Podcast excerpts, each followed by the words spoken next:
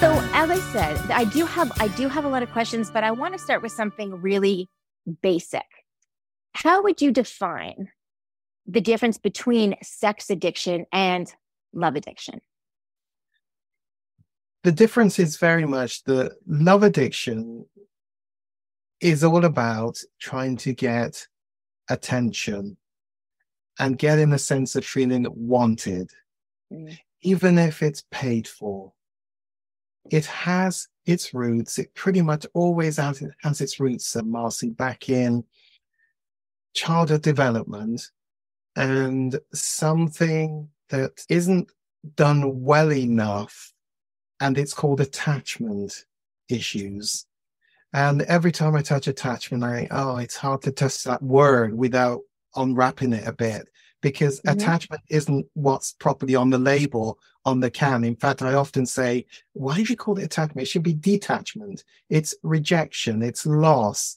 It's something that this clever man called John Bowlby back in the 1940s identified, which is in the early years of a child's development, the child needs a bonding with at least one significant other. And typically it's going to be a mother, but it also needs to be a father. And it's something that disrupts that bonding, whether it's postnatal depression, it's incubator upon birth, it's a mother that really just didn't particularly want the child, absentee because of maybe even drugs, maybe prison, but mm. something means the child doesn't have what I call the lighthouse, the reference point for growing up and developing.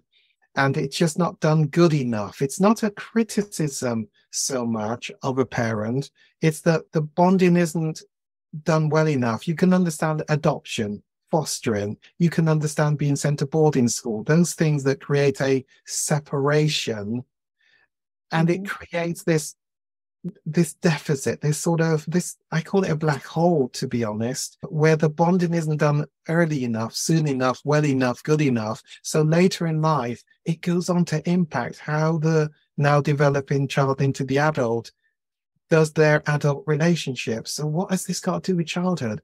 It's got everything to do with childhood as to how the adult now goes on. So the adult is now trying to fix the deficit of being getting a sense of being wanted, but I call it a push me, pull you.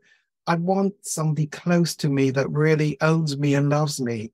But when you get too close and I'm fearful that you're not going to hold me long enough and you're going to reject me and let me go, then I push you away. So an argument, a conflict. And so they're constant mm.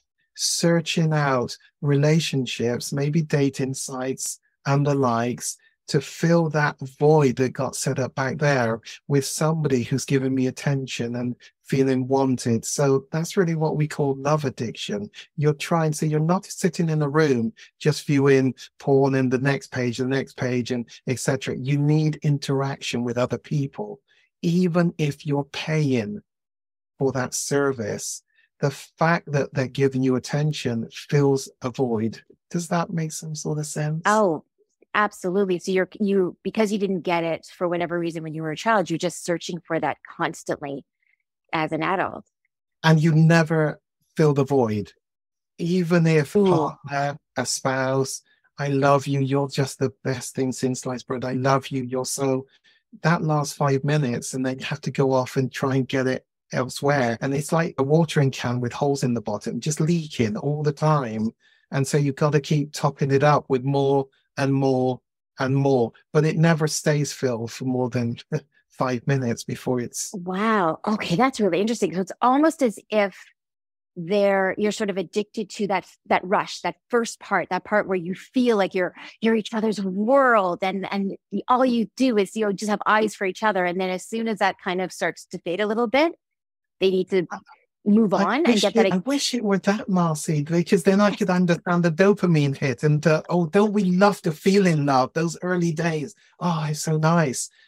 I, not really. It's the, actually the attention okay. that when I contact you and you say yes, and we set up the appointment and I'm on my way, the heart is pumping, the dopamine is going. And when you turn up, the sex is a wet squid. I often say it's an anticlimax. It's a, what was all that about? It's the chase, it's the anticipation, which is the best part. That's where you're getting your dopamine serotonin fix.